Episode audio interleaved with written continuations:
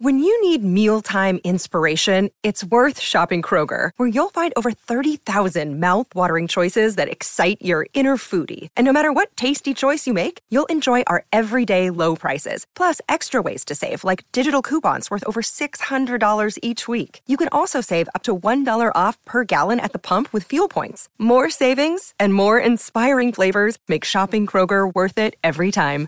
Kroger, fresh for everyone. Fuel restrictions apply.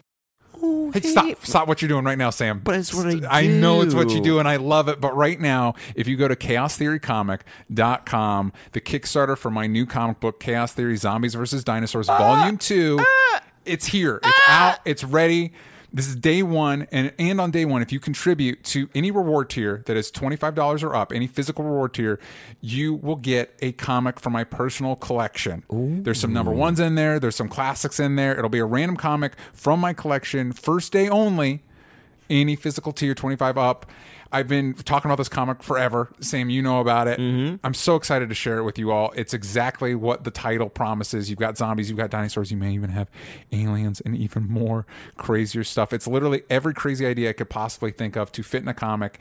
It's a five issue miniseries that's a sequel to the one shot that I did last year. But there, if you've missed out on that, there are tiers where you can get the one shot as well. So you can get the full entire story. Go to chaostheorycomic.com to check it out. Help support indie comics, help support this comic. This will not happen without your support. And you guys have been so great on this podcast as a part of our Patreon. Uh, I really appreciate all the support you've given us. Now go give the comic some love. Give All- it a little love. Guys, you know DJ works his goddamn ass off. Asimov, sci-fi, coming back to Chaos Theory Comic. dot See, com. pretty good. Dot com. Go support the Kickstarter right now. Don't dilly-dally. You can pause this because this is a hell of an episode. We have an Yeah. amazing guest on. We're super excited about it. And it, you're, you're going to want to support this. I also want to point out that if you're part of our Patreon, patreon.com slash only stupid answers there's a special extra bonus reward that you guys will get as part of it so make sure to check out our patreon page we have information on how to fulfill that uh, because we you guys already support this show so i want to give you a little something extra oh a little gift? Yep. So so please, chaostheorycomic.com. Super excited about it. This is the beginning of an amazing adventure that I'm excited to go on with you guys. He's seriously been working his ass off. So at, at least go check it out uh, and support if you can. and let your friends know. Mm-hmm. Tweet it out, Instagram it out, send uh, messenger pigeon. Uh, let's see if we can make this crazy comic happen. Hell yeah, you can. But guys, welcome to Only Stupid Answers, the best damn podcast you can put your moist little ears into. If you're first time joining us, thank you so much. If you're coming back, we love you. You're, part, Mm-hmm. you're part of the fam. You're part of the moist little ear, ear baby fam. We appreciate it. This is Sam Bashor talking over here. This is DJ over here. Hello, that's me. And also, we have a very special guest for today's episode because we're talking about Avengers: Infinity War, Oh my one of the biggest movies. Period. Yes. Uh, if you guys don't know, our uh, our guest, his name is Greg Miller. Yep. Uh, Game Over Greggy, known to some on the internet, but also you guys are probably fans of Kind of Funny and Kind of Funny games. Yep. They're amazing. I know, I'm a fan. Uh, they're they're amazing uh, nerdy platforms. Which you guys, if you're not a part of that community already, you're dumb. You're missing out. You should go check it out. But this episode's going to be big. But here's a quick rundown of what we do on this podcast. We talk about movies, Yes. TV shows, Yes. comic books, Yes. sometimes supernatural stuff. But three of the four of the things I just listed, we're going to be talking about on this episode, which is Absolutely. very exciting. But to find out more about this podcast, quick plug, onlystupidanswers.com. You can find our social media for like our Twitter, Instagram, Facebook, Reddit. Yes. We're there. Also, all the listening platforms like uh, Spotify, iTunes, love when you five star review over there, as well as Google Play Music when they're working right. Trust me, I'm talking to them, and they are not responsive. But if if Google Play Music or some other platform isn't quite working for you, we always post these episodes on our Patreon, Yes. patreon.com slash only stupid answers. And we like when you guys review the podcast over there as well. And the other thing you can do on our onlystupidanswers.com website right now is grab tickets to our live show. Mm, so excited. May 8th at 8 p.m. You write that down? May 8th. Mate at 8. All right? Put it on your hand. There you go. Put it on your hand. Put it on your carve forehead. it, carve it in your goddamn arm. All right, because it's going to be one of the best episodes of this podcast. I guarantee, I can't guarantee it, but it's going to be a blast because it's our hundredth episode live show. We're having all of our friends join us. Yeah. Dynamic banter. That's a Mike and a Steve duo Mm-hmm. are coming to you live from that venue, as well as Smallcast is having a reunion. Mod and I are going to be doing a live episode of that podcast. We're going to be answering your questions. It's going to be a blast. So grab your tickets now because they're going to be they're already running out quick. Yeah. I know everyone says that, but since this is such a limited seating area, Yep. they are running out very For quick. real, yeah. And so you want to make sure you grab that. You can click on the banner on our website and take you straight to the Eventbrite where you can buy your tickets ten bucks. It's, it's a steal. Also, if you go to the event, there's a bunch of special guests we haven't announced yet. Also, exclusive merch and posters and other things that are going to be only at that event. And if you miss it, you're dumb. Yeah. Also, uh, the, if you're a fan of SourceFed Animated, if you ever watched that little show when that was around, uh, Andre, who Mm-hmm. Yeah. animated all of those, uh, did the poster for Did us. a and it poster for looks us. very- It's so You can get a slight tease over at Mike's uh, Instagram, but that's not the final product. Yeah. Uh, oh boy, it, it got amped up, and we're very excited for it. So grab that. It's at Open Space Cafe, May 8th at 8 p.m. Very cool. But we like to open up all these episodes with reading a review. Yeah, if you go to iTunes.com, so I don't know, I don't know what the URL is for iTunes, but if you go over to iTunes and give us a five star review, we like to read them, and we got one today. May I intro you? Yes. Here's Dylan Rouge, and he titled this "The Best Podcast Ever!" Six exclamation points. Five stars. Five stars. So, you guys are already the best, but the talk of a The Office podcast excites me so much. I would love that probably more than a 23 year old guy should. Aww. Anyways, whether it happens or not, I will keep listening because this is my favorite driving sounds in my moist little ears. Aw, thank you so got much, Somebody that wants that The Office podcast you talked about last episode. We should maybe seriously consider it. Would you consider maybe talking about The Office this episode instead of Avengers Infinity War? And that's a hard no. Oops, that's a hard no because I want to talk about Avengers, and we got a fun guest waiting in the wings. Oh let's Oh bring him in. He's he's he's scared by the audience. The audience is if, if deep cut to this podcast that we haven't mentioned like fifty episodes, but if you remember, you're welcome for that. But we got They're, a, we they're got still Greg here. The They're audience still is here. still here. It's not okay. But anyway, scarier than ever. But Greg's waiting. But first, let's give a shout out to a friend and let's get let's kick this off. Let's do it. Listen, Sam and I have a growing business here. We know how challenging it is to find the right people. So if you're hiring, you know how tough it is to post your position to job sites and wait and wait for the right people to see it. Well, ZipRecruiter knew there was a smarter way. So they built a platform that finds the right job candidates for you. You. In fact, 80% of employers who post a job on ZipRecruiter get a quality candidate through the site in just one day. Y'all gotta be kidding me. That's nuts. And ZipRecruiter doesn't stop there. They even spotlight the strongest applications you receive so you never miss a great match. The right candidates are out there. ZipRecruiter is how you find them. Businesses of all sizes trust ZipRecruiter for their hiring needs. So right now, our listeners can try ZipRecruiter for free. That's right, free. Favorite price point. Just go to ziprecruiter.com slash stupid. That's ziprecruiter.com slash stupid. You know what? Third time's the charm. ZipRecruiter.com slash stupid. ZipRecruiter, the smartest way to hire. But let's get on with this episode. We have a very special guest joining us today. You guys may know him from Kind of Funny and Kind of Funny Games, mm-hmm. Mr. Greg Miller. Let's kick it off with a spoiler free review of Avengers Infinity War. Let's go. So excited. All right, Greg, how are you? I'm great, guys. How are you? Uh, we're uh, tired because this movie was uh, weirdly long. Who saw that coming? Uh, so we got back Did you kind of feel late. that whole? Oh, stop right there. Yeah. Stop right there. Did you feel like it was long? Okay, I think DJ, you had a really good explanation of what this movie felt like uh, when we were cutting between all of the big action pieces. Guys, don't worry, this is spoiler free right now. Yeah. But how did you describe? it? Yeah, I to me, I I, I thought the uh, for the majority of it, the movie was enjoyable, but it did feel like if you were watching five different season finales to five different shows, and each commercial break it cut to a different show. And you're like, "Ho- holy shit! I forgot there's like a war happening it's somewhere like- else. So, so like we spent like Thor is getting ready to to do whatever Thor's doing. We're in spoiler free. Almost spoiled some stuff, and then you cut back to Wakanda, and you're like, oh, this is happening. Oh, I'm. Hold on one second. Let me get recalibrated to what's going on you right want now. you want to get your bearings. You don't have time. We have to keep going. Uh, Uh, but no, this Uh, movie okay. was a this movie was a blast. Well, go ahead. Spoiler free, of course. Mm-hmm. Yes. So this only works if you've seen the movie. I'm going to reveal that they go to Scotland in, at some point. Well. when we got to Scotland, that was when I was like, "Oh man, there are no brakes on this train. Yeah. Just thundering ahead at all points. It's Yeah. never going to slow down." Where will the imagination stop? It doesn't. yeah, it was. Uh, it was. Yeah, uh, but, I, but by the end of it, I was like, "I can't." This did not feel like three hours. This did not feel that long. I wanted more. Yeah, I could have. I it's it definitely felt like um, uh, you know, like the Defenders was a mini series, and and they and that didn't necessarily need all the time that it had. This could have been a mini series. This could have been. You could have given me like this is going to be an eight episode thing, and I would have been like, great, This is perfect. an HBO miniseries. I could have gone with that. I, I Yeah. personally, I didn't feel the time ever really hit me for like how long we were like watching the film. But there were times when I was just like, okay, I'm I'm glad we're gonna start consolidating soon. Like I'm glad like some people Yeah, are starting yeah. to come together near the end. And also when they did, it gave us some of the most epic moments for specific characters. So spoiler spoiler talk in this movie is going to be a lot of fun. But let's hop into spoiler free. Spoiler free. I for will, this film. I was, Spoiler free. was talking Yes. about the time. I, I could have used like a hateful eight intermission. I could have used it just to take a go to the bathroom real quick, get your bearings. Like, oh man, I went think to- about your Well, that life. was the, I was coming into this movie. We were all like fasting. We're like, "Oh, we're not going to drink. We're not going to do anything. We're going to get it. I didn't even open my bottle of water until I was sure we were like 45 minutes in. Where I was Yeah. like, all right, Good- I'm good not missing go. You you I'm knew how to do it. Thing. Yeah, exactly. Uh, there, uh, I did have to pee in this movie, but it was uh, at the point when we ended up in Scotland. So I was like, okay, this is the only time where I think this is the last time we're gonna have a small character moment. So I need to leave Yeah. right Exactly. now. They won't be like too important for the rest of the movie. Uh, but yeah, no, definitely do not drink any water before. But uh, let's, uh, Greg, if you wouldn't mind, let's kick it off with spoiler free. What did you think of Avengers: Infinity War? You know, I loved it. it. It's. I think coming in, it was going to be hard for them to screw it up. It- you know, you have 18 movies there of backstory that we already care so much about these characters. Uh, if I had to give something I didn't like, I felt like we didn't spend enough time with certain characters. There was definitely points of like, like you're saying, so much is happening and so many season finales were going at once that you that you were like, wait a second, what about that other one? Like I had, oh, here we are, here it is. Okay, that's happening.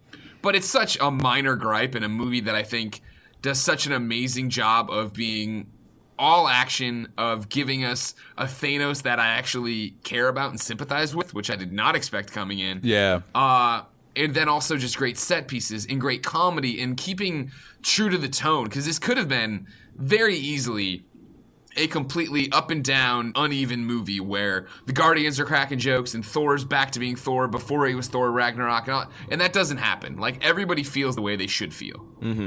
Yeah, I think they did a good job staying true to the different characters from their movie. It did feel a little like, uh, for me, there were certain points like Cap and Black Widow are, are looking sad and everything's depressing, and then we cut to the Guardians doing their little jokey thing. I'm like, this, that felt a, little a little weird to me. Uh, uh, but uh, but everybody's staying true to what you know them as from their different movies. which is it, it, at the very least watching this movie like regardless of like opinion on like how the story went it's impressive through like the gauntlet of different things that this movie Yeah. uh like how much work was put into to make this movie possible from like ci- ci- like the cinematography or the visual effects or the music or the acting and the direction like i don't even I don't even know how you would even begin to go about doing a thing like this. Has yeah, has there ever Oh, no been way. as big an undertaking or, or like as as complicated on a technical sheer technical and logistical level movie? Um, there was in uh, Nickelodeon did a Jimmy uh, uh, Neutron and Timmy Turner crossover, and it, four times we're talking, and that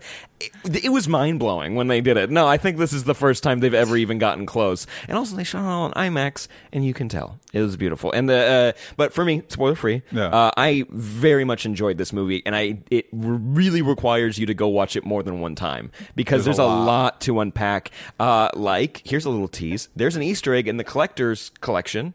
uh, that I didn't get until uh, someone sent me. They didn't even send me a screenshot. They're just like, there's a credit in the credits of the movie that's Yeah. like, thank you to a certain company for Fox. letting us use a certain character from something. Oh, yeah. uh, and you can go, and now I have to go back and see if I can actually identify him Yeah. uh, in the in that scene. But anyways, I I need to go watch it again. But from just a single viewing, I unbelievably love this movie. From I, I like you greg i loved all the characterization because i think the russo brothers do a good job of kind of uh, dj you've described it this way but like boiling down the characters to like their essence. Yeah. this is who this person is. Uh, regardless if it lines up with like if you're a comic book fan and this you know whatever you expect of a character this is who the mcu has like set up and we're gonna move forward from there and we're gonna let the characters play together and we're gonna get some really interesting scenes which we did get in this and a lot of stuff that we don't normally don't. It was it this is I think like normal movie viewers have now experienced what it's like to read a comic book event where you have Yes! 90, like 90 tie-ins where you're like, but what is Wolverine doing? And like Civil War, he's like, well, he's going to Atlantis. It's like, why?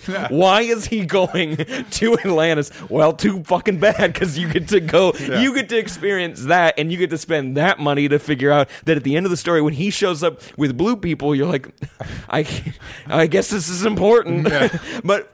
No, dude, you nail it. The fact of, I mean, that's what's so impressive about the MCU is that they've taken, it took 10 years, but they've gotten it to a point that my mother can walk into a movie theater and understand why Thanos is there and why everybody's there and what's happening. And in, in Avengers 4, however they're going to do that movie and make really crazy changes to the MCU, she's going to be like, all right, I believe it. Yeah, yeah, for 100%. Whereas before, when I Yeah. tried to explain the death and return of Superman, she's like, "He's dead. Why is he back?" I'm like, "Well, it's it's Kryptonian healing chamber. Not, well, you know, no." Yeah. His heart just slowed down real fast. Slow, I mean, the other way. Uh, the uh, th- that's that's what this movie kind of felt like. Yeah. and I and I think that's a good thing. Uh, uh, and I love that the the risks they took and the and the things they've set up for in the future. Mm-hmm. I think that's there's Yeah. definitely more to talk about, and I and I'm trying very. Uh, very hard to not say anything that's spoilery, but DJ, Yeah, Go for I, it. I have I have mixed feelings about this movie. I, I found it for the most part. Yeah, I found it for the most part enjoyable. Uh, I think I think you're right, Greg. I think they they deserve all the credit in the world for not only making Thanos a credible villain, but a credible character. Like, Yeah. having him actually just just exist on his own. because you read Infinity Gauntlet, the storyline where he that's his big intro, well, uh, it- biggest it- story. Yeah, yeah, yeah. That's his big. That's his biggest story, and they and they make some key changes to this that I think are better for the viewing for general audiences to understand. Yeah, he's not they- trying to win the heart of a goth girl. Yeah, which which Hot topic. I do wish I do wish we got uh, spoilers. I guess that we don't get skull face death. So if you're really into that, you're going to be bummed. But uh, uh, no, but I think they did a good job of like getting to the heart of of his goal in that comic without some of the extra things because they didn't they didn't need extra things. Uh, th- there were so many things. I do wish, like you said, Greg. I wish we could have spent the the way they emphasize some characters uh, it's it's some of them don't like. If I'm being honest, it really kind of felt like characters like Captain America and Black Panther really didn't matter to the movie. Like they show up, but they don't they don't really mean anything to the overall what's happening. So for somebody like me, I, I you know I was very interested coming into this movie like how how are they going to resolve Cap and Iron Man's issues, like the character stuff, like how are we going to re- to move forward with that? How are these characters growing? We haven't checked in with them in a few years, and I didn't get any of that. No. and so on that level, uh, I was I was kind of disappointed because this I I think this movie is the more spectacle. Everybody's around, everybody's showing up, everybody's shaking hands, and I feel like most of the character wrapping stuff up really sending uh, it's, resolving the past 10 years of story is t- 10 years of stories is probably going to be avengers 4 mm-hmm. so as a setup One hundred percent, right? Yeah, like so- that's the thing is like these were originally gonna be part one and part two, and it Exactly. very much feels like that. And even the way they were like, "Oh man, the ten years have built up to this," and like people are taking victory laps. I'm like, don't get me wrong, amazing what you guys have done. It's, this movie isn't gonna put a bow on everything. It's the next movie that's really gonna finish this all off. Exactly. So I think I'm very interested to see, interested to see how my opinion of this movie changes with that movie. It's like it's like when you it's almost like Game of Thrones where like the second to last episode's like the big crazy thing and then everything Yeah. kind of gets resolved in the last episode. So I'm I'm really interested to see how my opinion changes with once Avengers 4 comes out. That's fair because Yeah. there uh, it definitely was set up, and going into it, I try to keep uh, after Age of Ultron. Uh, personally, burned me. Burned me good. Uh, I was uh, I I'm now going in with medium expectations, and usually nine times out of ten, I, I'm blown away, and I have a great time. Uh, so for this, I kept medium expectations. I'm like, there's no possible way that we're gonna wrap up this many storylines and try to set up Thanos uh, as a compelling villain. Because if they did, Thanos kind of would have fallen by the wayside. It, but I'm glad that they chose to focus on Thanos because he's one of the most compelling and uh, relatable in a way for a crazy murderer uh, Yeah. villain that they've ever had. Because like he he makes sacrifices, and even though you're like. You're just not a crazy person, but Yeah. like you're, I at least can understand that this means something to you a lot. That Yeah. if you're willing to go this far, this is how much you're willing to like lay down, like What's to do the it. or what's the clarification people make? You can empathize with them, you don't sympathize with Yeah, them. yeah, Is yeah. that what it is? I think so. Yeah. I think uh, I'm not, I'm bad with words, so I don't know if, uh, but that sounds right. Uh, but here, I'll be clear. I think he's got the right idea. I'm on his side. I wish these Avengers got out of his way. Hashtag Thanos is right. Yeah. Uh, but no, he uh, uh, and also Josh Brolin kills it, and a lot of the close-ups on his face. I think the visual effects overall uh, were overall like were. Uh, Amazing. There were uh, uh, his face and the way they were able to capture a lot of like facial ticks and like the way they uh, just brought him to life was amazing. And also, uh, Thanos is an incredible CG character. Like, Right? he- Yeah. yeah, he looks real. did you, uh, eh, oh, both of you guys, have you seen Warcraft? If you haven't, I totally understand. It was the World of Well, you and I saw it together. Why are you asking we me? did. I forget. I, I'm sorry. That movie is out of my brain. Sorry, Greg. Have you seen it? No, I never did. Okay, so the Well, ol- you're missing out. the the only Let me tell you, this movie we completely forgot, other than the CG. but honestly it does deserve a little bit of praise because when uh, the orc shows up in it because i'm not like a world of warcraft player but when he does show up he's the first character you meet and he looks unbelievable he looks so real and i feel like that's the closest comparison i can get to of like Thanos is almost as good. He's. I think he is at least equal to. Yeah. I think he's equal to because um, he- damn, Josh Brolin did a good job, and also I'm glad you could see his eyes. You can get a you got a lot of emotion out of Thanos' Yeah. eyes in this, uh, from crying to just like the way he'd give you a death stare. Mm-hmm. And there were a lot of great reveals, and uh, I feel like enough characters got their little moment to shine in this movie that made me happy. Mm-hmm. But let's give a quick rating for the spoiler free people who are just hey they're tuning in they're about to sit down and watch this movie in the theaters but they want to know what we thought what would you what would we rate this movie on a scale of a to f uh classic Oh, scale okay. uh, let's think about it uh dj yes. let's get it let's throw it to you Uh, A to F. So we're not doing our, one of our little weird number number games. uh we'll say that one for the spoilers There, there we go. Mm-hmm. Uh, I I would give it. Um, I think as of right now, Mm. with with some room to change my opinion once I kind of get the full picture. I think I'd Review give, in progress. yeah, review Yeah. in progress. I think I'd give it a C plus. Holy shit! Can we curse on this? go for Yeah, it Go for it. uh that you know what hey Yeah. it's a big movie a lot to unpack and i understand your criticisms uh-huh but greg let's throw it to you he he said that you can't see it, Greg, but he said that with a knife to my throat. hey i totally get it man Listen, you're I'm entitled gonna to your let this opinion go. I mean, for me, uh, and I'm gonna. I think the highest compliment I can pay it is last night we came home. We did the MCU in review our, our YouTube show and podcast about this, where we rank all the movies. And Nice. Lots. The other three guys were, uh, or three of the guys on the team were like, "This is the best movie in the MCU," and then me and Andy were like, "We'd put it below Thor Ragnarok, which was number three on our list." Nice. I think but then here's the deal: is that I woke up this morning and turned over, and my wife was already like looking at the Alamo app of like, "Do you want to go see it again?" And I was like, "Yeah, yeah, I do. I really." 100%. And so I feel like it's.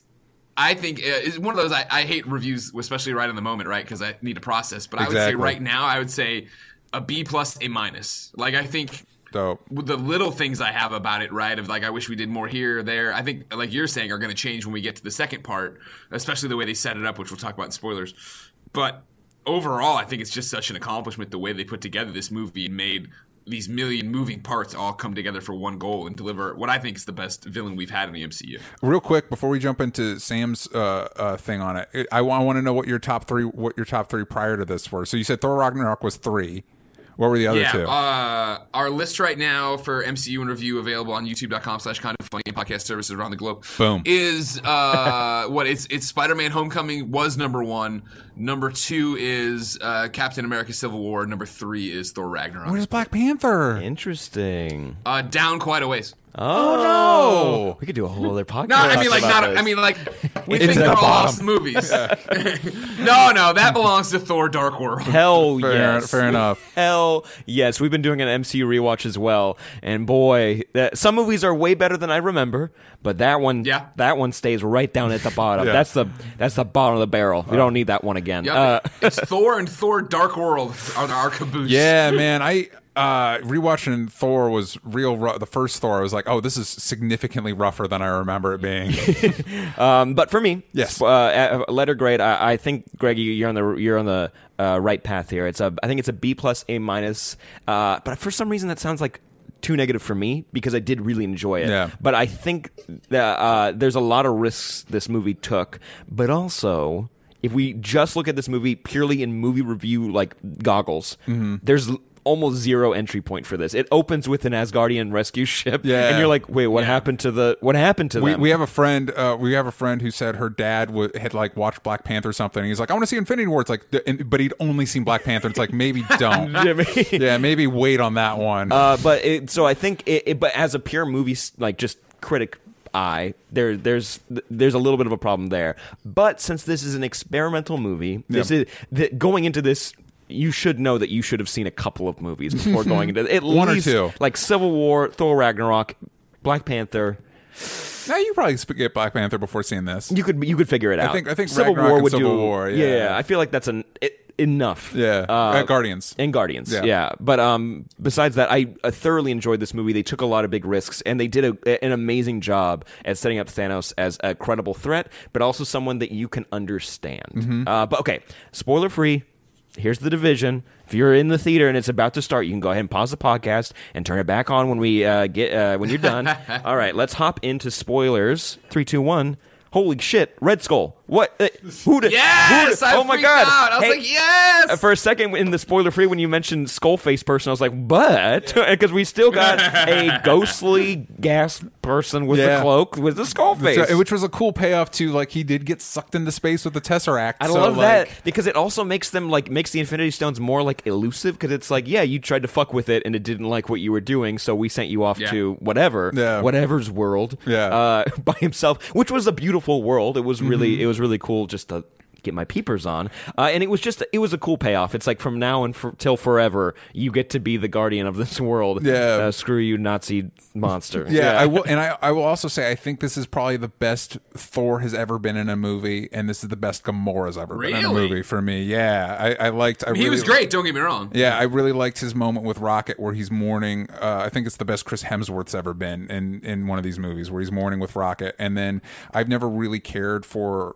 uh, Gamora's characterization in these movies, and I thought they really they really nailed her and and uh, nailed that in this because I'm sometimes she doesn't really get it. Like you described it, kind of like she sometimes is like a babysitter in the Guardians Yeah. movies. Even though I love the Guardians movies, but she doesn't get to have quite as much fun. And it's like okay, if she's not going to be like the one having as much fun, give her like the dramatic like room to grow Yeah. where she actually like she has the most stakes in this. Yeah. minus Peter fighting a daddy planet. Uh, Yeah. but um, uh, but I do think this is one of my favorite scenes from Thor because I do I do enjoy Thor Ragnarok. Yeah. It's really funny, but sometimes there's not a lot of emotional stake rewatching it. It felt like even though he lost his dad, Yeah. It, it- we went so quick to jokes and Jeff Goldblum. Jeff Goldblum's great. Yeah. it just, he, he didn't quite get enough time to process it, and then that moment you're like, yeah, I found out I had a sister, and then she immediately died, and like I lost my dad, and I lost my brother. My dad is trapped in hell. Yeah, Yeah. yeah, Like I didn't even know, and so I don't even know how to pro- begin to process that Yeah. because my dad lied to me. Uh, and he, but he was still being this new Thor, which was really. Yeah. I think it's one of the best characterizations. Someone described him more as like Hercules. I forgot who. Yeah, we had somebody Mark on. on. when we had Mark on. Yeah, he described him more as like Marvel's Hercules, which is like you know what? If we never get to Hercules, give that characterization to Thor. That's Yeah, that's I think, fine. I think this is the best version of the, between Ragnarok and this. This is the be- this is the better Thor. Mm-hmm. and it, his And that's why I was so glad they kept him. You know what I mean? That they let him evolve from that Ragnarok comedy movie, to, but keep that grin about him and still have like the chuckles. And he's fifteen hundred years old. You know what I mean? Like, Yeah, you- they did so- such a great job with him. So you didn't you weren't bummed that when Rocket gave him an eye, you didn't give him a wig too? Like, hey, here's your hair back. and now you look like Thor again.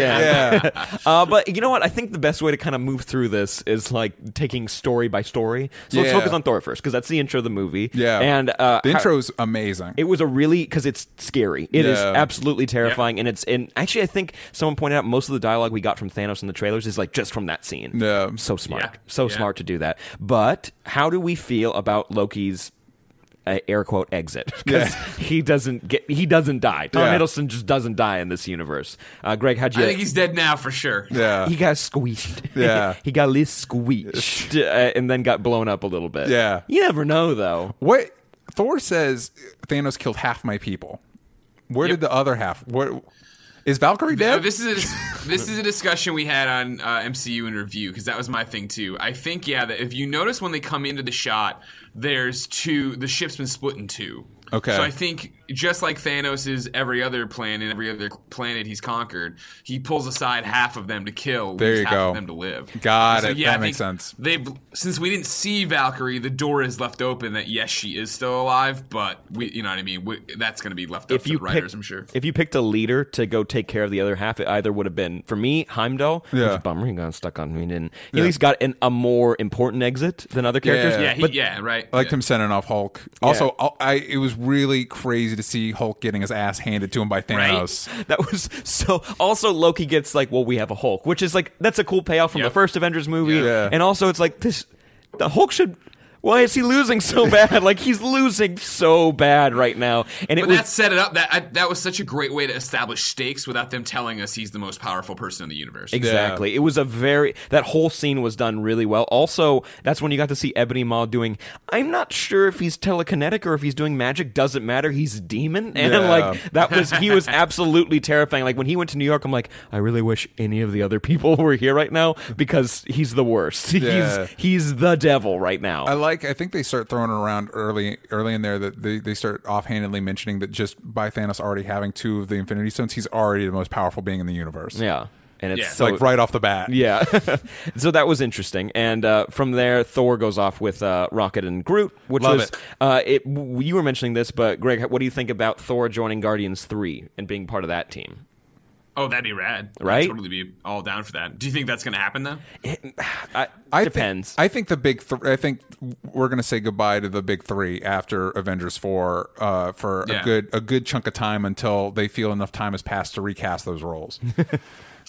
Yeah, I mean that, that's you know since we're in spoilers, was something that you know Tim was so qu- quick to point out when we left that I hadn't thought about is that you know all the original Avengers are still alive. Yep. So we get to get to Avengers four and have this be their film, their come together, have Cap say Avengers assemble, and them all go out, and then yeah, some of them get killed, some of them do whatever, bringing back everybody else. Yeah, I think that that's why I noticing that those are the ones that are left behind. That because I did feel like the, this movie was uh, as ambitious as it was and as crazy as cool as it was to see that it was overstuffed. Um, uh, getting back to some of the, the core characters, the religion or uh, the original lineup, uh, uh, barring a, a Rocket and an Ant Man, maybe depending on if he vanished. Um, uh, it, I think that's really smart way to end this off. I can, you can end it on a more focused note. You got the big, Yeah. got all the big crazy. Yeah. Now we kind of have to refocus on on having it be an Avengers movie. Uh, and actually, again, moving to a different topic really quick. After the movie, a lot of people were like kind of upset by like, why did Doctor Why did Doctor Strange save Tony? Like that doesn't. yeah, that doesn't we make actually have any a question. I, I I'm interested to have you dive into that because I think your take on it's interesting. Should we? Yeah. Do you want me to read you the tweet? Yeah, the read the question tweet because Yeah. I, I have a fun theory for this, and Greg probably you might have the same idea. But what's a tweet? Uh, So Wally at uh, Cam Senses, uh, do you think that Doctor Strange giving Thanos the Time Stone was all a part of a plan? Uh, he couldn't have just sacrificed it for Tony, a person he literally just met.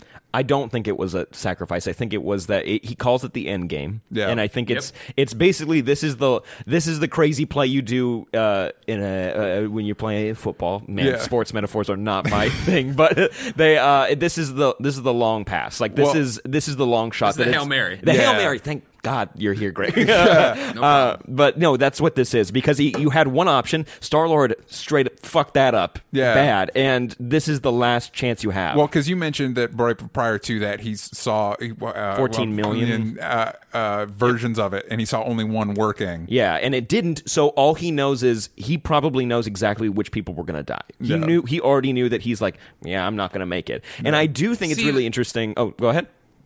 See, this is my one one of my narrative disconnects here. Is I agree with you, yes, that he saw the 14 million and only one does it work. And when he goes, "This is Endgame," I think what doesn't make sense for me is when we cut away from them. I assumed he explained what he saw and how it worked, but the way it ends in him telling Tony Endgame, I don't think he did. And the way Chris, uh, you know, Chris Pratt's uh, character goes.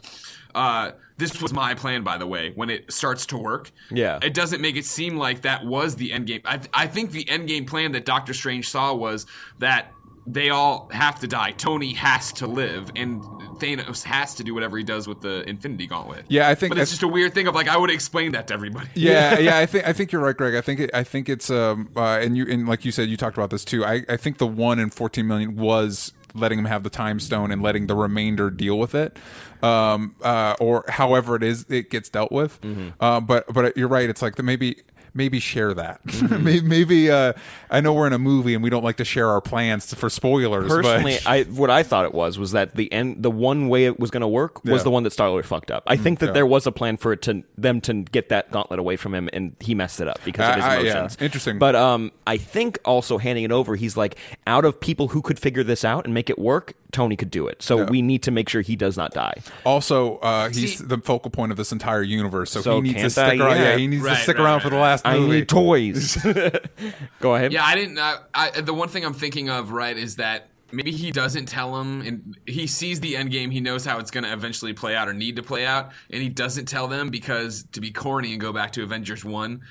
The Avengers need to avenge someone. Like, does it not work if Tony goes back and he's like, Doctor Strange saw everything. They're not really dead. Here's how we're going to undo all this. Yeah. I don't know. We'll see. When We'll he comes see. back, we'll see. I wish this I- is the most avengery avenging you can do because half of people are dead. Half of Yeah. people are dead. By the way, when I know we're getting ahead of ourselves, but when people started vanishing, that was more than half of the group. That was a lot. That was a lot. A lot of people on the good guy side went bye bye. I did like it though that it was that Greg you mentioned this, but it, we're getting back to this is the first group of Avengers because you could have done as a way to set up your your second your your next generation is have them figure it out. They're like you lost the big guys, you don't Yeah, you need to figure the, this have out. the core team go away, and the new guys are the ones that remain. but uh, it, it- to wrap up their stories, you sh- it's good that you kept the first Yeah. the, the the first Avengers that you had, but also if they're gonna do like a classic villain move where you bring back dead people as like an army or you do something like that, if you wanted to go that Yeah. route, Black Panther, Iron Man, or uh, Black Panther, Spider Man, all the Guardians and.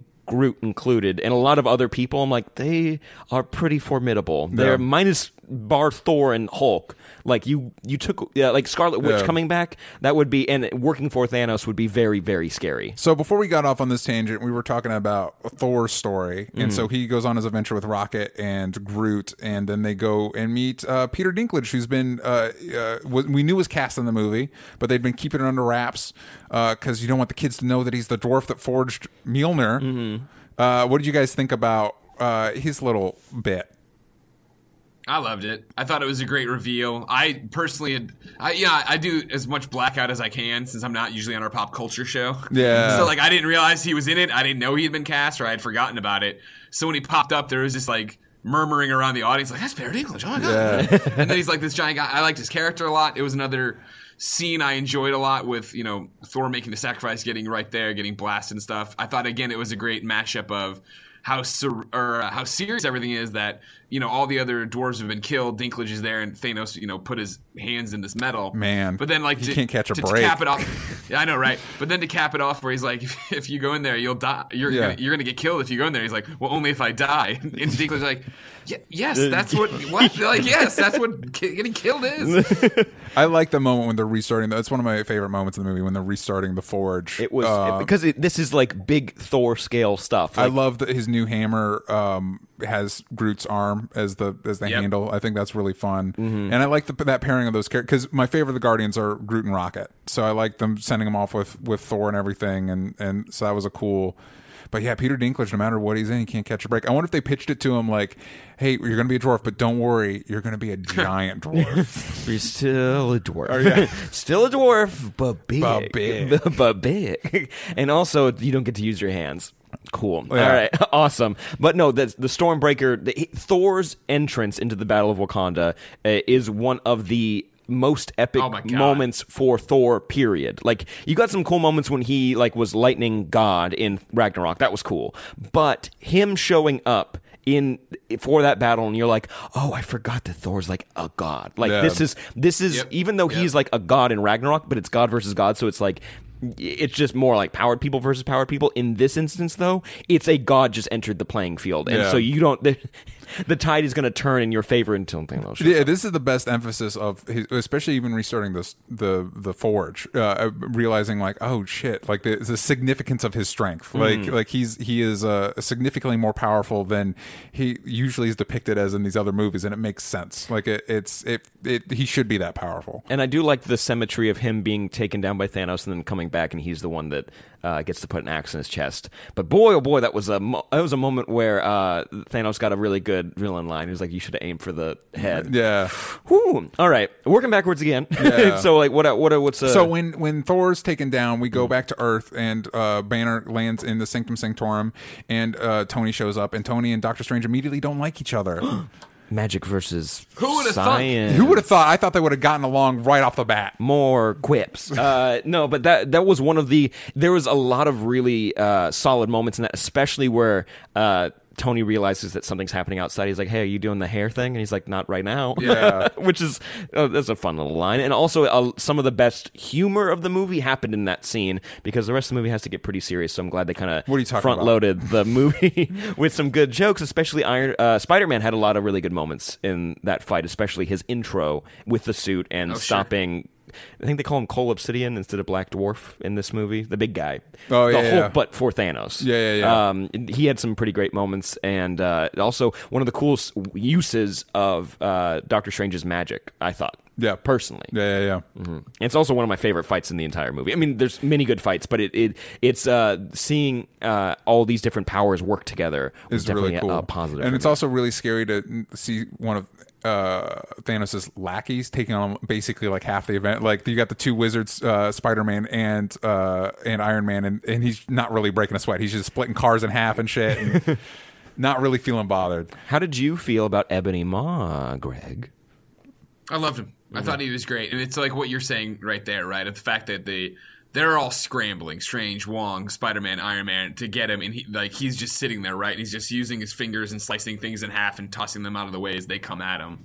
I was like, yes, Yeah. this is radical, and uh, especially, I mean, jumping ahead as we've been doing, right? Like, it is that thing when he's in, when they're all up there fighting him in the spaceship, and it is like he's like, you have no chance of beating me, and it was like, yeah, I was in the same thing of like, how the hell are they going to use brute strength to take this guy down? Yeah. and then for Iron Man to be like, yeah, but the kids watch more movies than me, and then blow the hole out and suck him out. I was like, oh my god, that's awesome. If you That was cool. th- that was a good payoff to the joke from Civil War or with uh, the Empire Strikes Back. It's like you see an alien, and I'm like, honestly, I have no idea what reference you're specifically picking right Yeah. now. But I'm like, oh, okay, okay, okay, cool, cool, cool. And um, with that fight, we get the introduction of the Iron Spider suit, which Yes. is really cool. Yep. Also, I want to bring up Hulk in a second, but. Uh, I know DJ, you have mixed to negative feelings about. Yeah, I'm not a huge fan of the Iron Spider suit. personally for me i love the use of it and also it made sense that if you're going to go into war you don't you're not going to wear your undies. You're going to wear armor. And also it helped him breathe in space a little bit. Yeah. how? Shh, don't ask that. It's a suit all right? And the arms were really helpful for when he was like helping the guardians out on the big titan battle which i thought was really interesting. Yeah, what did you think of the Iron Spider suit, Greg? Yeah, as far as the utility purpose, I get it. I understand why it's there from a storytelling perspective. I've just never been a fan of that. I don't like Spider-Man looking like that. I, I do like, and I understand. I, I totally get. Uh, uh, yeah, like he needs the arms, he needs to be able to breathe. he- Blah blah. It all makes sense. It's just like, cool. I just don't like this. yeah, yeah, and it's also one of those things. I uh, it's one of those moments in the movie where it's like, does that suit need to be CG? Like we've been, we've had like decades of being able to do practical Spider-Man costumes. Like, why does you couldn't have made the? It just it, it was one of those things. There was a few, for the most part, I think the CG is is fine to really good in this movie. But it was one of those like it, I felt like it was a little too reliant on it at certain points, especially when like so much of the movie is alien worlds and alien people. It's like give the give your VFX department a break, man. Like do some of the things. Call up Weta and do a couple things practical. Come on, man. uh, but during that interesting we find out that bruce can't hulk out Yeah. I i think this- Perform- listen, a lot of men struggle with performance issues. All right? Uh, what did you think about this story? Because throughout the movie, Bruce, I think this is one of my favorite storylines for Bruce specifically. Because in Thor Ragnarok, he kind of, he kind of, he kind of turns into like an old man. He's like, "No, I'm not going to do it. I'm not going to turn into Hulk in this." I'm like, "All right, calm down, Bruce. You don't need to freak out about this." But in the, I did enjoy that Bruce Banner got to have some epic moments. He was, he got to use part of his science brain, science Yeah. bro, Yeah. and he got an awesome takedown later in the movie, but how do we feel about him uh, that Hulk decided not to be a part of this?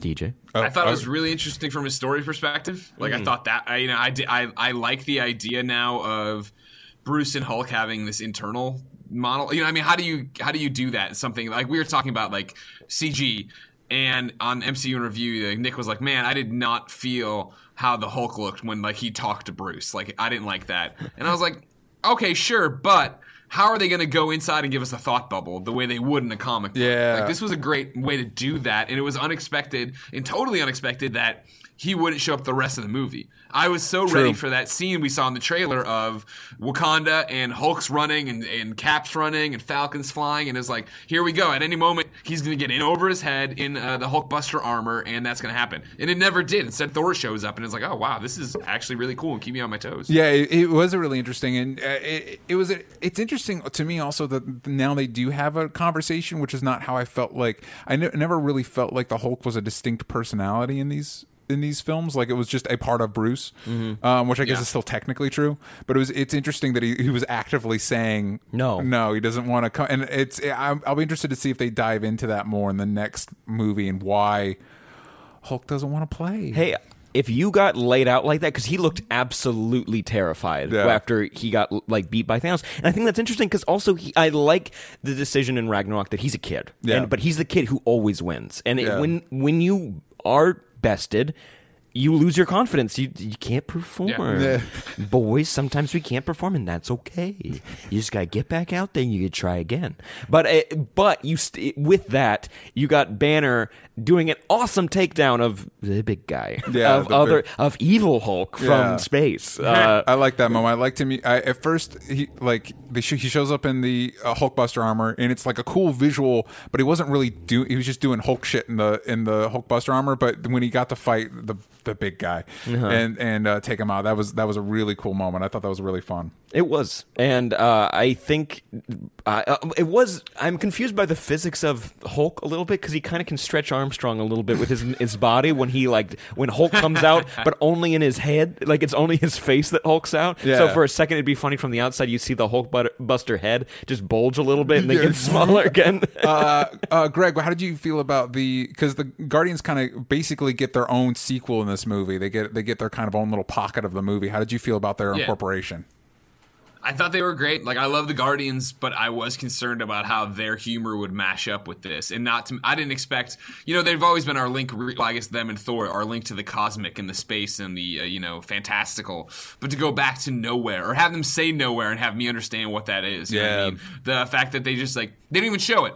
There's like, oh yeah, we wiped out that Nova Corps planet too. Like we already got their stone. They're all dead. And you're like, holy, really? Wow, I Yeah. didn't expect that. Like I thought they were great. I loved that we got yeah a Guardian sequel embedded in this movie with their humor and when they were when they were making fun of Peter for uh, like being borderline fat. They're like one more sandwich, one more sandwich, and you're fat. And he's like, I'm getting a Bowflex. I'm committing. I'm getting dumbbells. I uh, does he would he know what a Bowflex is? Was Bowflex around in the he 80s? knows Uh, you know what? That that was my question. I thought too. Of like, was that a thing? Let's Yeah. actually. You know what? I got a computer in front of me. I'll do a quick Sam's Google gonna, search. Sam's gonna look it up. No, I liked it. I liked his his uh, feeling. I liked how much they all fell in love with Thor immediately, and and Peter feeling a little inadequate next to Thor. Uh, and I mean, uh, wouldn't you? Yeah, I mean, Wouldn't you? No, yeah, for real. Like- of course I would. uh, I thought I thought that was really fun. I, the one the one joke that didn't quite work for me was when Drax felt he was invisible. I'm really, like, I loved it. maybe I did too, personally, Maybe but- maybe we could have had another scene with Cap instead. Of, if we were to if we were to trade, if, I, if I'm being honest, also you mentioned Xandar. It's like we should have cut to the scene of John C. Reilly, Reilly's smoldering corpse floating in space. and Glenn in, ca- Close and him hugging as they're just burning. in case in case you didn't think Thanos was bad enough, here's jet, dead John C. Reilly. Uh, okay, wait, wait. When did Peter go into space? What year? 80s? Yeah, 80, 80 what though? Oh, that's important. 80 We're- what, we're though? splitting hairs here. Yeah, when let me when was see. the Bowflex around? Uh, 86. Yeah. 86. Ooh, that's cutting it close. Oh, that I don't know about that. Yeah, it was well, it was 34 years when Guardians. 30, 34 years. Right, it- and that came out in like 2014, I think. Well, no, but Guardians two, right? Where they're like, because they do the Missouri thing and then they go 34 Yeah. years later and we're out there. Oh, okay. Ugh. Oh man. Well, oh, well. Speaking of this, this might be a good time to bring up. Uh, uh, Tony makes a comment about the timetable that's confusing a few people. We got a few questions about this. I pulled one. All right, so um, Amishi Sing Sing.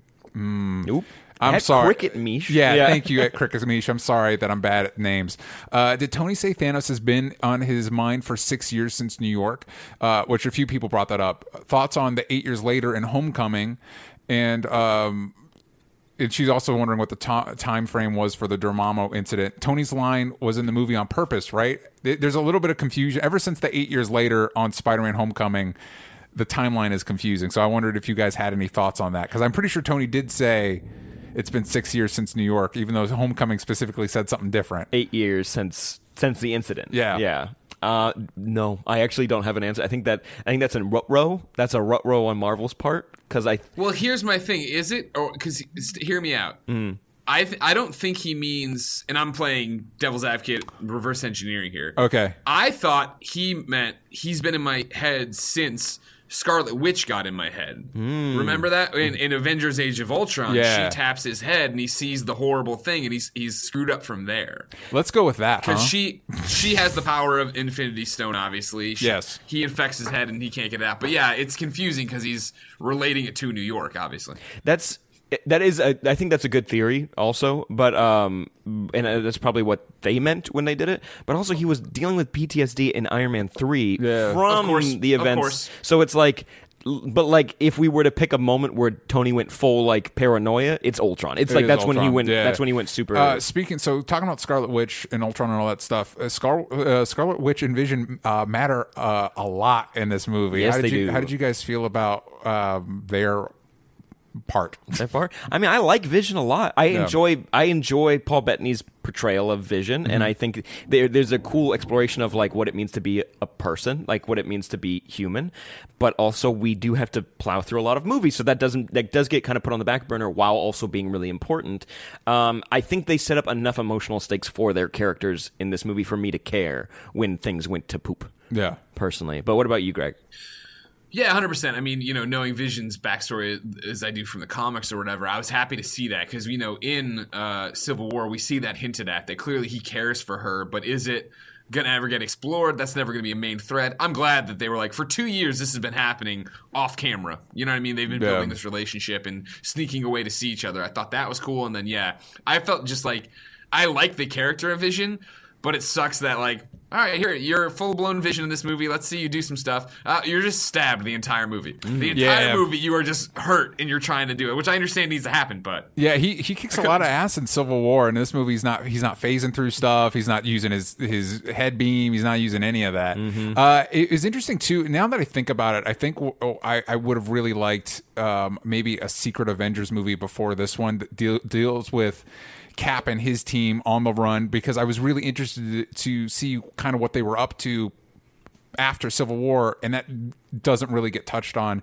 And they and and talking about Vision and Scarlet Witch, it it, see, it sounds like the way they phrase it, it sounds like this Romeo and Juliet, like Vision's on Stark's side, but Scarlet Witch is on Cap's side, so they sneak away. And it's like I, I would have liked more of that. I would have liked that's an interesting idea that because we have fifteen thousand things to take care of in this movie, it's it's just there. You know what I mean? And so I I I, I guess secretly I just wanted a, a more Cap and his buddies before this movie. That's fair because if we move into Cap's territory, not a lot. He, I think, has maybe five lines. I, Like- and I think they're all in the trailers. Yeah, we need to get this guy a shield, and he nods at uh, at uh, Black, Panther. Panther. and it's like cool. um, besides, I am Steve Rogers. I am Steve Rogers. that's that's a good joke. Also, out of all the Guardians to bring to Earth, thank God they brought Rocket and Groot. Groot, yeah. because it's just like who's the weird, who's minus Mantis, like Yeah. who's the weirdest ones you can I love. bring. I, I wish we again because I, I guess I guess what we're sensing is if it's not obvious, the Cap movies are my favorite. Mm-hmm. Uh, so I wish I had more of that Team Cap. Uh, but I love when Winter Soldier grabs Rocket with the one hand and he's shooting the other, and the little arm joke, and it made me like, I wish we had more Bucky. I wish, you know, like I think that's one of my favorite payoffs to a joke is that Rocket likes to take body parts. Like Yeah. he just because they set that up in Yeah. both Guardians movies. But it, to be honest, sometimes the humor in the Guardians movies, not every joke hits for me, Yeah. and sometimes that specific joke never really hit for me. But in this, I'm like, this is great. He's like, he had a gross eye in his pocket, and then Thor just popped it in his. He's like, I would have washed it. it was it was in my pocket. Yeah. And also, it's like, I'm gonna get that arm, which I hope he does. Yeah. Well, right now, Bucky's kind of. yeah, he did, he did, Yeah. he missed a shot. Yeah, he he missed a shot. Don't we all? So I think we've we've hit the main beats except for the big one. The the person we could argue. Uh, honestly, I think my favorite. I'm, I don't even count, know if it counts as a joke, but my favorite little, I guess, Easter egg ish, is at the end. You know, at the end of these movies, always like Spider Man will return, the Avengers will return. This Oh, one yeah, is yeah. Thanos will return. So, what do you guys think about Thanos? Uh, Greg, go ahead. I I mean I was blown away. Uh, I thought you know Thanos is another big bad in the Marvel universe. He's gonna be the bad guy of this movie, and for the most part, I feel like Marvel villains in the MCU aren't that great. There's obviously Yeah. plenty of exceptions, but for the most part, you're just like, usually they have the powers of the person they're fighting. Yes. oh, you have this suit, I have the other suit. I'm Right, great. evil Ant Man. Mm-hmm. But to go through here and from his introduction, ha- like not have him be the shadowy figure we've known for so long, off not do- having his minions do something, have him right there on Thor's ship, have him school the Hulk, have him not lose his cool at any point, and then go through and really see his motivations on why he's doing this. Get you know talk about his world of Titan and how bad things went there. See him you know, take a liking to Gamora and bring her into the fold. And even before we get to the scene where he has to sacrifice her and he cries, like you could tell from that. I was watching that scene with him and baby Gamora, and it was just like he's not doing this to be weird and twisted. He's doing this because he does see something in her. He does want to be that paternal figure. I think my favorite scene in the movie is the flashback to Thanos picking up Gamora because there's just it's so one it's so damn sad. It's just Oh really God. like oh my goodness the well he's kind of and again it's a great you, you, you make a great great point Greg. It's a great opportunity to show that he does in a weird twisted way he does have compassion that he shields her. Right.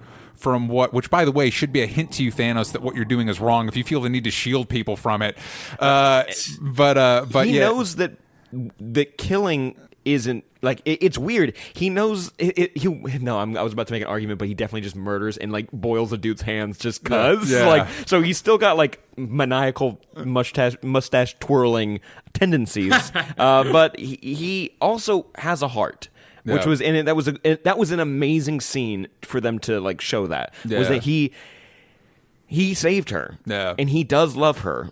He does horrible things, but he's doing it because he thinks that deep down that no one else is willing to bite the bullet and do these things even though in his mind he thinks everyone thinks the same way. in a way. It's and it's interesting. I think there, if I were to watch it again, I'd pay attention to the idea of of you know Thanos thinks his mission is more important than his love for Gamora and and theoretically his love for Nebula with what he does to her, which looks like a uh, damn nightmare. Um, Yeah. and and I think w- comparing that to when Cap says, you know, we're not we're not going to sacrifice people that we don't have to, and and theoretically Doctor Strange's decision not to uh, sacrifice Tony, I think there might be some thema- thematic connective tissue there that I'm going to be honest on the first watch through I didn't I, I, until us talking about it right now I didn't quite catch. okay. Also important to bring up. Peter was taken in 1988. Bowflex was created in 1986. Boom. The joke worked. Uh, hey, and hey, now hey we're- the joke works. The- oh, thank God! This movie's an A plus now. yeah.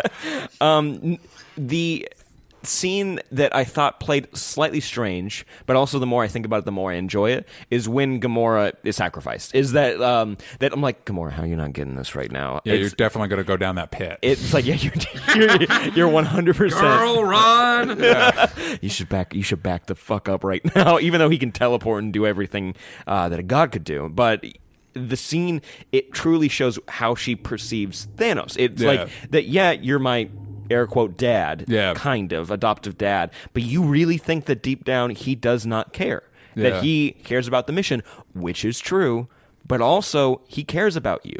in his weird fucked up way. Yeah, it's like he also tried to sacrifice you, but he did it because he knew that Peter Quill couldn't kill you. Like Yeah. he had he had full he had all the pieces. Yeah. He wasn't going to allow her to get hurt. Also because she had something that he wanted. I also like the way I'm glad they they went for knowing knowing that we're going into an Avengers four, knowing that with the Infinity Gauntlet in play, literally you can rewrite every anything you want. Knowing those things, I'm glad they went for it. I'm glad they went full on the he- snapping the fingers. Half the population goes bye bye. They get into uh, in the Infinity Gauntlet comic. They really go. and They cut to other planets and how they're reacting. I like the, we get the tag at the end where it's like it's basically a Left Behind movie. Like half the planet's gone, or like or like the uh, leftover. It turns out the leftovers is part of the MCU. Everybody, Yeah, Uh, that's what happened. Yeah. they were just we only focused on a suburb in New York. They should have gone wider with it. We would have figured out what would have happened. Um, I, I'm glad they went for it. I'm glad they went full on. Again, this is a two parter, letting the good guys lose. Like straight up, lo- Thanos says at the beginning, I know what it's like to believe in yourself and still lose. We went for it. Speaking of Avengers: Infinity War, you know what I enjoyed uh, more than most people is uh, Doctor Strange, specifically that damn fine shave he had. Did you Yeah, notice he- that? he- you got a pretty nice shave recently as well. You're looking like a Baby clean, smooth. Yeah, you're looking like a clean baby boy. I mean, if you, it's, it's as smooth as a goddamn ship. and you know what? How I got that? How? With Dollar Shave Club. What? Dollar Shave Club has got it all. If you ever shower or brush your teeth or try to make your hair look presentable, I've got good news for you. Dollar Shave Club has a lot of stuff to help you out, and they deliver everything you need to look, feel, and smell your best. Dollar Shave Club has everything you need to get ready in the bedroom or bathroom, Mm-hmm. depending on what part of the country or world you're from. And they're much more than razors, all right? Listen up. Shut up. Listen up for a second. Okay.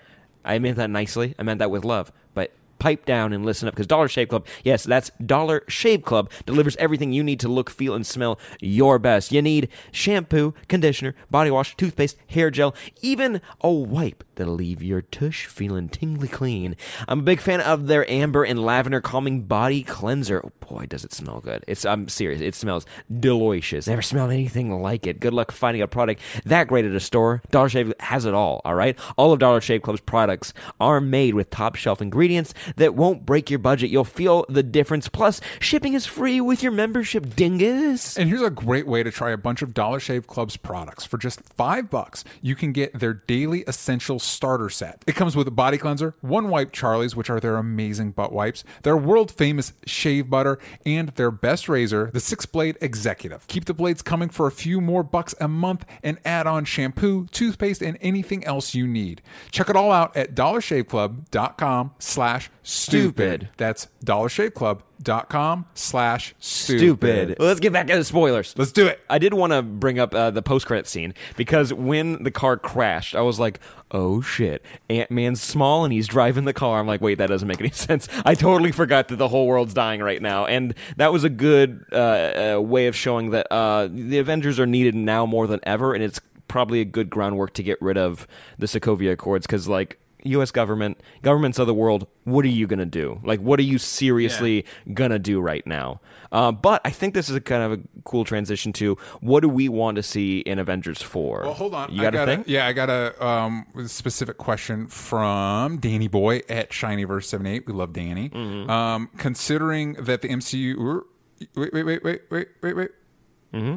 I'm, I think I'm reading the wrong one. I'm sorry. I'm sorry. Oh, that Danny Boy uh, asks, considering the MCU has been doing these movies for over ten years, was this movie the payoff it was supposed to be?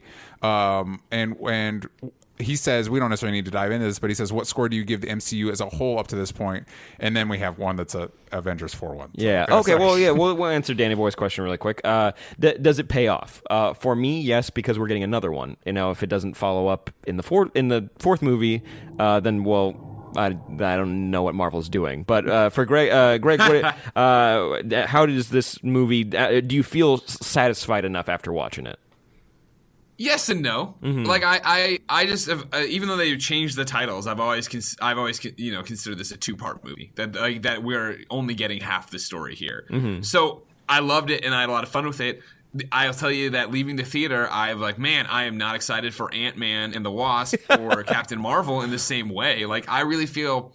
I would have loved them to treat these like if you remember when the Matrix did it, right? Where one came out in this time of year and the next came out in November, and like I think they did the Harry Potter too. Like that's not unheard of, and I would have rathered them do that to capitalize on this because I do feel like Ant Man and Captain Marvel to an extent are gonna be like, all right, these are fun, but I really wish we were doing this right now. I want to know what's happening with that story. I think Captain Marvel will, since it looks like she's going to play a part in four. I think having the setup to her will be really interesting.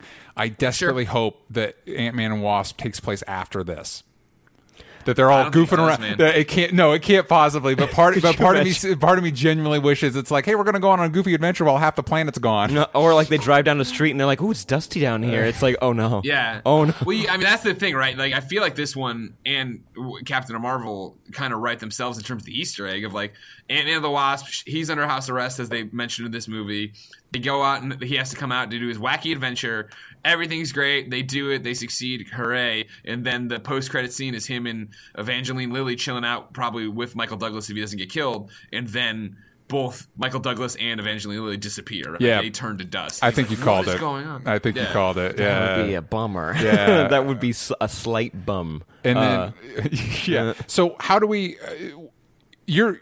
Uh, Greg, you're probably going to touch on this, or if you haven't already, because it sounds like you ran down in the movies your general rating of the MCU so far, and we we've been doing our recap as well. But um, uh, do do we want to throw out our, our general ratings of the MCU so far? of every movie or like just- top three or no, something? no, d- just rate if you rate the whole the whole Oh. thing, the whole ten year endeavor. man i mean you can't like knock it for the kind of ambition that they're going for in these movies like this is they're asking the audience a lot to pay attention and like actually invest time and energy into these characters that a lot of them are weird. Like after a while when Mm-hmm. you start to look at them they're like they're like this is like iron man but different you know like when it comes to origin stories sometimes. But uh, th- this is unprecedented and that's what movies are supposed to be. It's supposed to be you taking big chances. Are they bl- big blockbusters with blowing up stuff and the hero wins? Sometimes most part yeah, Yeah. that's what it is. But it shouldn't be i don't think it should be knocked for this. I, I if i were to rate it Yeah. it it'd get an a a Nice. minus a Yeah. a minus A minus. I think I think I'd give it. I think I'd give it overall because some of them. I, I I love some of these movies so much. I love Civil War. Um, uh, I really enjoy movies like Ant Man. I, I find them a lot of fun. I think overall, I'd, I'd give the whole endeavor so far probably a B plus. I think it's a really solid. they- And, and and it really, again, on a logistical level, it's it's incredibly impressive.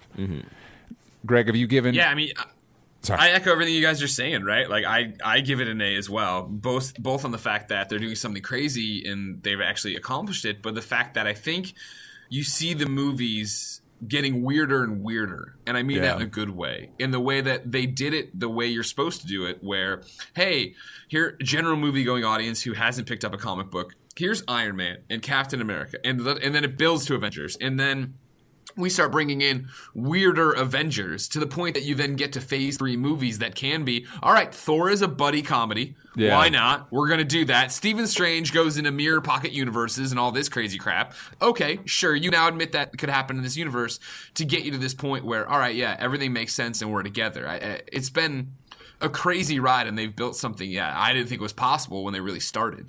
Same. Eh, Who, who knew? Like I, I, the excitement around the Nick Fury cameo at the end Iron Man. It's crazy that it's it has built to this. Yes, Yeah. it's Yeah. It, it, it, they should they deserve all the praise. Yeah. They- and you know, uh, and and they're not half-assing it in, No. in in any sense. If there's if there's like gripes, it comes down to just general like story stuff where it's like, or but overall, like they're they're not trying to just throw something at you. Yeah. They're really trying to tell you a story that maybe hasn't been told or will at least affect you in a way that another movie hasn't yet. So with that in mind, uh, uh, going back to your original question, uh, just Eugene is fine at Eugene. Um, Mario, uh, what are your predictions for Avengers 4? What do you think the title will be? Ooh, well, there's been rumors online. They're like it's Avengers disassembled, which is like it. They are disassembled, but But, they were already dis- that that that would be weird to me because Yeah, they were already disappointed. They were already disassembled in Avengers or Captain America: Civil War. Yeah, yeah. What about you, Greg? What I do you mean, think? I think honestly, I think you go the opposite, right? And call it Avengers Assemble. Well, you've been uh, you've been in your the bubble, uh, not not letting yourself like hear a lot of the press stuff. I will the I will only say that the Russos have said that somebody was like, "Oh, I'm scared about what the title will be," and they're like, "You should be scared." Oh yeah, yeah. Yeah, so Well, I'm, yeah. Not the, uh. Avengers: Dust in the Wind. There you go. Perfect. Perfect. Um, I think because going off of Infinity Gauntlet, uh, there's a there's a point where uh, the a big point of that comic is that Thanos is his own worst enemy, um, and at a certain point, they the heroes have to team up with Thanos because somebody else gets the Infinity Gauntlet. And I think there's enough room here with with him sacrificing Gamora and his perspective on stuff that he might not feel the best. He does smile at the end, but that that he might not feel the best, or maybe somebody else because it doesn't look like he has the Infinity Gauntlet at the end. Um, that perhaps somebody else will try and use it, and so there, our remaining Avengers have to team up with Thanos um, which I think has a ton of story potential because they all have reasons at this point to just hate his guts. They have to team up with him to try and stop or fix what he's done. And with that in mind, it wouldn't shock me if they call the movie Avengers the Thanos Imperative, which is off of a, a cosmic crossover event. Personally, I just don't think that would sell them any toys. They did they did with Ultra Age of Ultron, so they've done the villain named one before. But a, but it's Age of Ultron. You're Okay. like, oh, what is that? It's, age is about a couple days. it's a couple. It's a couple days of of a robot threatening a city state Yeah. in Europe. Um, still scary. Uh, I uh, for names, it, it can be up there. It could be anything. Uh, uh, Avengers, you're, you're so gonna cry. Yeah. Or Avengers, uh oh, Dad turned to dust and he's it's stuck in my teeth. Uh oh, that's probably that could. Uh, it wouldn't sell as much as No. other uh, as other names. it's But- Dust in the Wind. I think Dust in the Wind is the clear winner on this one. I mean, we should at least, if anyone's listening, they want to mock up a design. I Yeah. wouldn't, I wouldn't hate it. But um, let's talk about predictions. Uh, it's either what we want and what we think is going to happen. Yeah. Uh, DJ, I know you got thoughts, feelings. I, I like the no. I like the idea of focusing in on our main guys. I want to see Tony and Cap work out their issues. I want to see a, a more clear focus now that there are less characters. Uh, significantly, them kind of focus on the interpersonal stuff a little bit more, working out their stuff, and really give these people the these characters. Considering that I think most of the big three, their contract is up, all that stuff. Give them the send off that they have earned. Um, I would not be shocked, considering Tony is indi- indirectly responsible for a lot of the uh oh events between Ultron and the Accords and all that stuff. If we see him be the one to use the Infinity Gauntlet to fix everything, and it looks like, based on when Thanos did his snap, it looks like it takes a significant amount of energy to accomplish anything. Mm-hmm. That maybe that's how we see Iron Man go. He goes in, he, he becomes dust in the wind. Yeah, he uses the Infinity Gauntlet, fixes all the bad stuff, but he he it, whoever fixes the bad stuff, I think that will that will cost us something. I think to build off of that, I think it's Thanos who's going to be the one that fixes it. I think Hmm. Iron Man's gonna, and you're going to get the fake out. You're going to get the guy goes back and takes the place of the person. Yeah, kind of classic. classic storyline. I think Thanos is the one that doesn't get to live out of this one. And also, villains usually don't in these Yeah, movies. So it's just enough. like it, the fact that he's coming back for a second movie. You're like, whoa, crazy! But Yeah. I don't think he's going to make it very far. I think he's going to uh, be the one that like fixes it. Yeah. Because usually, also in most Marvel events, uh, Greg, I don't know. I mean, I know you read plenty of Marvel, but like usually it's that someone outsmarts or outtalks Thanos into n- just fixing what he did. Like at one point, he deleted the universe. The universe was just Yeah. gone, and I think Adam Warlock's ghost or something showed up and he was like, "Well, now you have nothing to rule." And he's like, "You're right." Yeah. he, he puts everything back to what it was instead of anything edited. And you're like, "All right, that's fine." But Greg, what about you? I don't know, man. Yeah, I, I- I don't see them teaming up with Thanos. I think I thought he still had the gauntlet at the end. I thought when he was back on the farm, it was still on him, but all like smoldering and screwed up. Maybe That was Uh, cool but- that it was all this- messed up. But it was a callback to the comic, right? Where there was a scarecrow in front of him that had his uh, armor on it. Yep. It was his farm, which is a callback to him, you know, just going to be a farmer after it all happened. I like that. I, d- I don't have an answer. I don't, and I like that. I, I not that I'm like saying this was a completely predictable movie, but I felt like it was pretty predictable Same. in the way that when we were talking about coming in, we were like, it's going to open with the Asgardians. Loki's going to die. He's going to have the Tesseract. Then it's going to jump. We're going to have a major death uh, in the third act or the start of the third act, and then we'll have the snap at the end. Like we knew all that, and so coming here based on like set photos and stuff, right? It seems like there's a lot of time travel in the next one, which makes me think: Do they get? Do, you know, do they get the Doctor Strange time stone back? And like he's somebody's able to. I don't know. I feel like there's gonna be a lot of time travel and them trying to go back and fix things from that side of it. And we're gonna go back to iconic. Uh, uh, um, MCU moments and have them try to play it a different way That'd be interesting. and then the butterfly effects out of them. You know, if we do this, we can do that, and if we do that, we can stop this. But And that might also I really ex- don't know. That might also explain the like Spider-Man: Homecoming eight years and the six years, and if it's if they're not going for the the he's mentioning Ultron, Mm-hmm. it, that might explain some of the uh, oopsies in the timeline. Maybe, and maybe we can get Cap being getting with Peggy because it, when they kind of shoehorned in him kissing Sharon in Civil War, I was like, "This is strange. You guys have talked five times, Yeah. and you're just one kiss." It's like, all right. Also, it's just weird. like it's it's kind of icky a little bit because he was so close with uh, yeah, the aunt, and like now he's like, well, next best thing is not what he's saying, but thinking. Uh, it's not great, but um, I, time travel is a fun way to go about it. Um, and I'm I think it's going to be a really personal movie in the next one where people Yeah. actually have to sit down and, and talk about their issues, but. Not so much you're going to be like, but why did we sign this? It's not about that. It's about Yeah. that, like, we have similar ideals. Just resolving their arcs. Yeah, b- and and wrapping it up, which is really cool. And I think th- there's a chance Hulk might be gone too. I think Well, you could I- resolve that in the next movie. I wanted to ask you guys: Do you think, because a lot of people's contracts are up, uh, and and Robert Downey Jr. has been doing this forever, do do we think uh, that they're going to kill these characters, or do you think they're going to get like a Paul Walker goodbye, like, "Hey, I'm going to go off to be happy"? You know, Uh, I what- would like that. I mean, that's what I want. I would like them to be happy. Yeah. not not dust that everyone's going. Oh no, I'm breathing Bucky. That's yeah. bad. what about you, Greg? How do you think they're going to resolve these people's their their if this is their final movie? That Avengers. I 4? definitely think some people die. I don't. I don't think it'll be like everybody. I don't think it'll be a bloodbath, but I think there will be a sacrifice. I wouldn't be surprised if it was Tony Stark, right? Because this has all been through his lens, and you figure the whole thing with the Sokovia Accords and Civil War is him signing them of like he's trying, and it's not something they really drive home. But again, when you watch it over and over, you see it of like one of the reasons he's signing it is because he's trying to make peace with Pepper.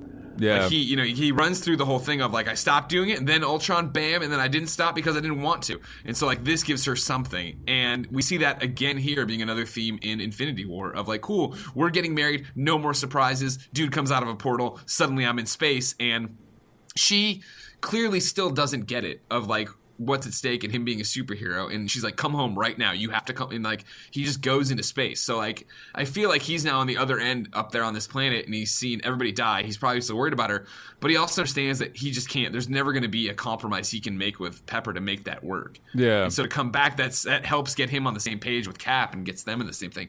I think though we're going to come around and it's going to be i don't know how but it's going to to bring back most of these people, if not all of them, it requires a sacrifice similar to the Soul Stone. Yeah. and I think that uh, you know Tony. Wh- who does Tony love more than anybody? Himself. Yeah, right. So, so good, good call. Uh, I, I think, um, yeah, I either think I wouldn't be surprised if both Cap and Tony eat it by the end, Yeah. or or Cap goes and Tony gets to ride off on the sunset for again. It, it, I think any of these characters that leave, it's going to be for the amount of time Marvel feels comfortable b- before they recast them. Mm-hmm. You know, like five to ten years before we get another Iron Man with a different actor in the role.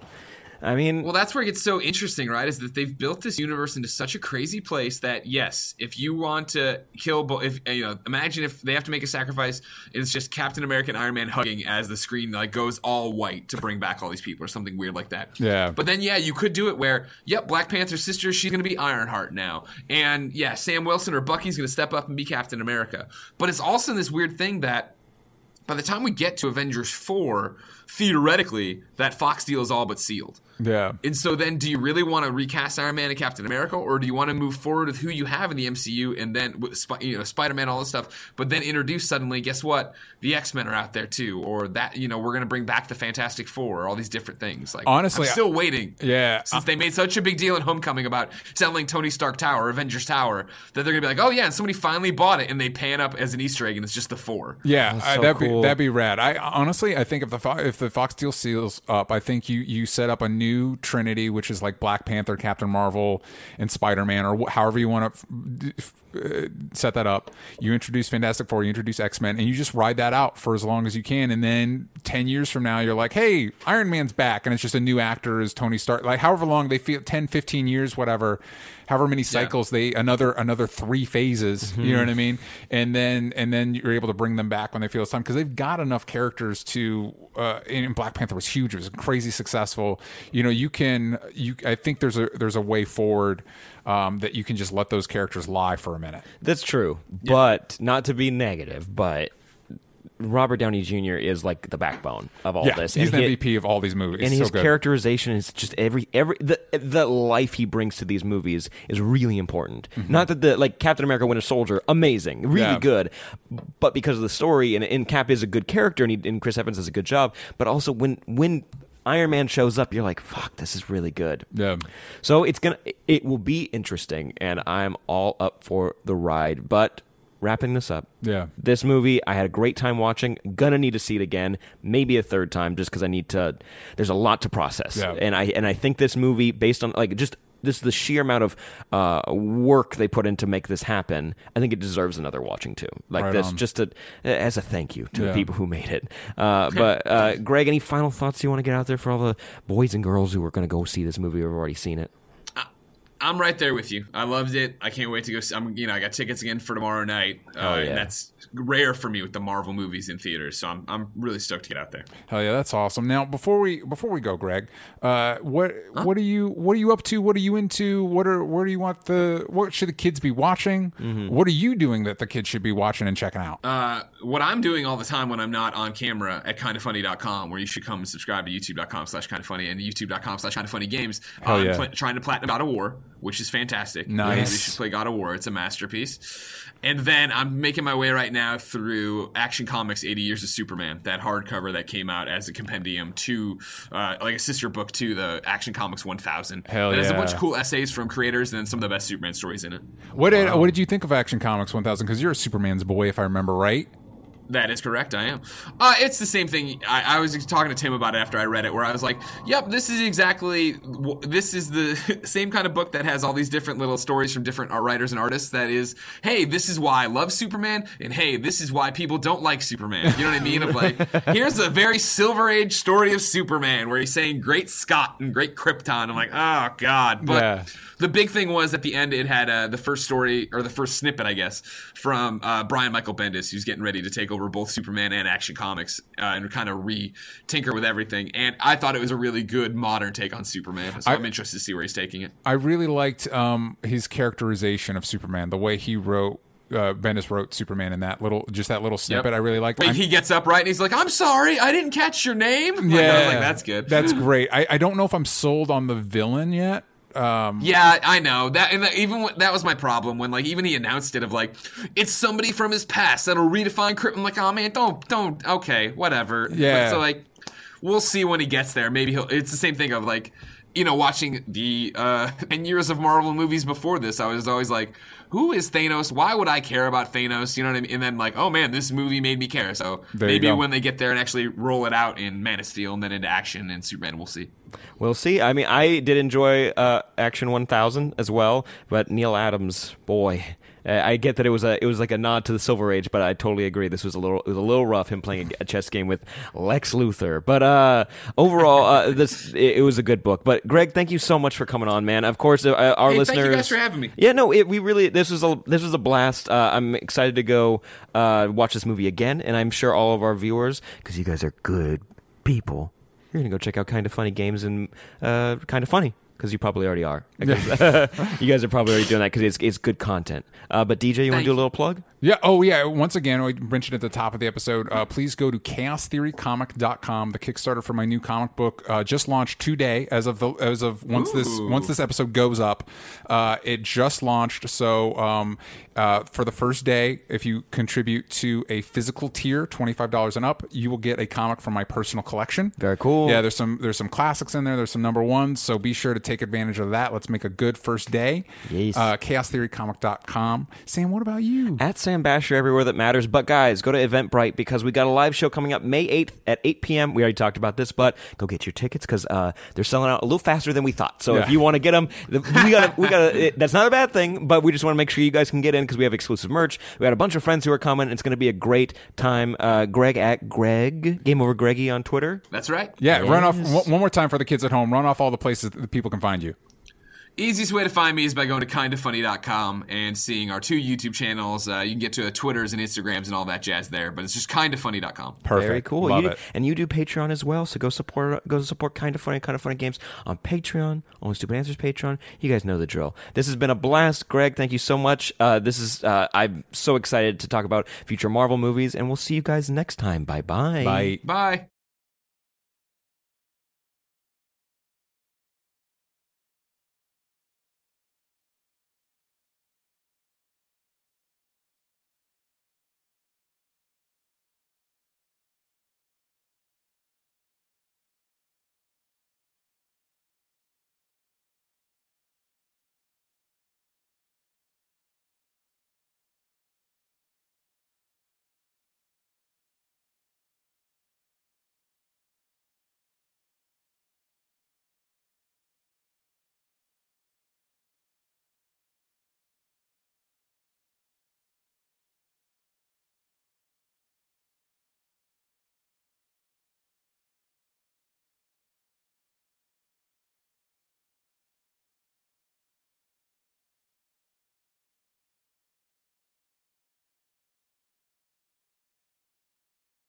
Now, okay, let's get back into spoilers. Now, will we? Spoilers.